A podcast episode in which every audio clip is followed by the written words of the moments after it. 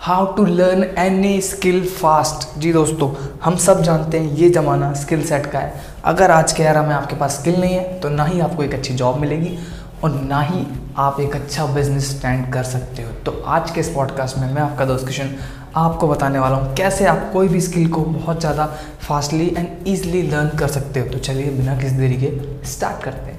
Guys number one चीज़ आपको हमेशा याद रखनी है, वो है सेट आ स्पेसिफिक गोल जी दोस्तों, कोई भी चीज़ सीखनी है, एक गोल सेट करो कि आपको ये चीज़ सीखनी है। इतनी सारी स्किल में आपके लिए ये यूज़फुल स्किल है। आप इस स्किल को सीखोगे और इस स्किल से सीखने के पीछे आपका क्या ऑब्जेक्टिव है? आपको प्रमोशन चाहिए?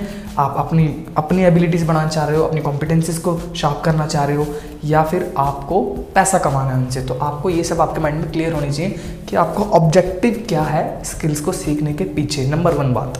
दूसरी give yourself a deadline बहुत लोग कहते हैं कि डेडलाइन से काम परेशान होते नर्वसनेस बढ़ जाती है प्रेशर बढ़ जाता है। बट आपको ये बात भी एक्सेप्ट करनी चाहिए कि नर्वसनेस से आपके जो काम करने की वो है स्पीड वो भी बढ़ती है और आप ज़्यादा मोटिवेटेड फील करते हो और काम अच्छे से करते हो। कभी कभार ये जो प्रेशर है ना थोड़ा सा प्रेशर आपको मोटिवेशन भी देता है काम करने के लिए, आपको ज़्यादा प्रोडक्टिव बनाता है। तो आपको डेडलाइन सेट करनी है कि भाई मेरे पास सिर्फ़ इतना टाइम है, मुझे इतने टाइम के अंदर इतना चीज़ सीखनी है, इतनी स्किल सीखनी है या इतना ग्रो करना है, उस स्किल को सीखते वक्त। इससे क्या होगा, आपकी हेल्प होगी टाइम को मैनेज करने में और स्किल को जल्दी सीखने में। जी दोस्तों third believe you can learn जी दोस्तों, सबसे बड़ी प्रॉब्लम क्या आती है? लोग सोचते हैं कि अब मैं लर्न करूँगा, मेरी तो जॉब है, मेरे पास बिज़नेस है, मेरे पास तो बिल्कुल टाइम नहीं है। नहीं, आपको टाइम निकालना पड़ेगा।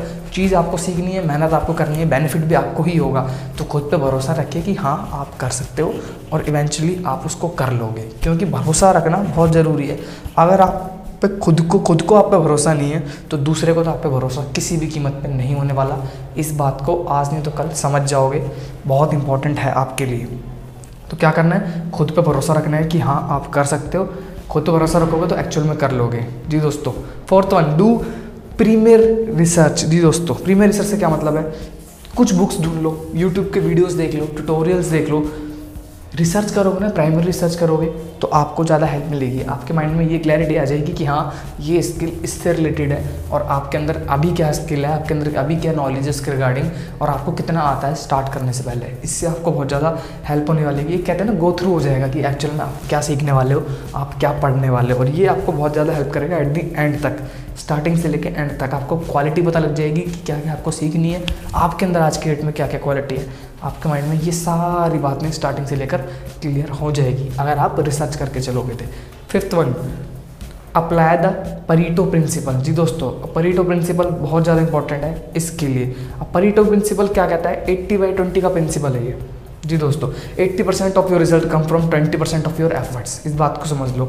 जो स्टार्टिंग के अंदर आप काम कर दो किसी चीज़ को सीखने के लिए, बिल्कुल स्टार्टिंग में वो आपको बहुत ज़्यादा बेनिफिट देने वाला है। प्रायोरिटाइज करना सीख जाओ चीज़ों को। कौन सी चीज़ पहले करनी है, कौन सा काम पहले करना है, जो आसान लगता है उसको पहले सीख लो। वो एंड तक चलता है आपके। क्यों?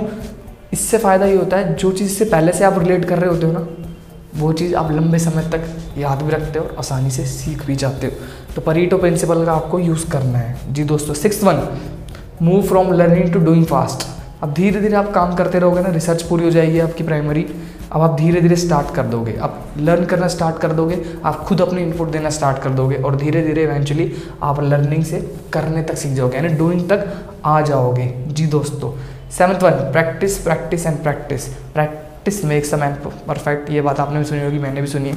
जो भी चीज़ सीख रहे हो, उसकी प्रैक्टिस करने लग जाओ धीरे धीरे करने लग जाओ। आज कुछ सीखा है, उसकी प्रैक्टिस करो।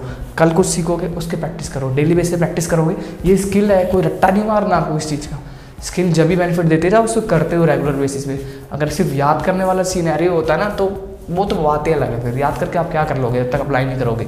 तो कुछ भी सीखो, उसको अप्लाई करना स्टार्ट कर दो, तभी आप जल्दी कुछ भी सीख पाओगे। जी दोस्तों तो ये थे कुछ टिप्स आपको ईजिली कोई भी स्किल याद करने के लिए। अगर पॉडकास्ट अच्छा लगा है तो प्लीज़ पॉडकास्ट को लाइक कर दो शेयर कर दो फॉलो कर दो। थैंक यू सो मच मिलते हैं पॉडकास्ट में।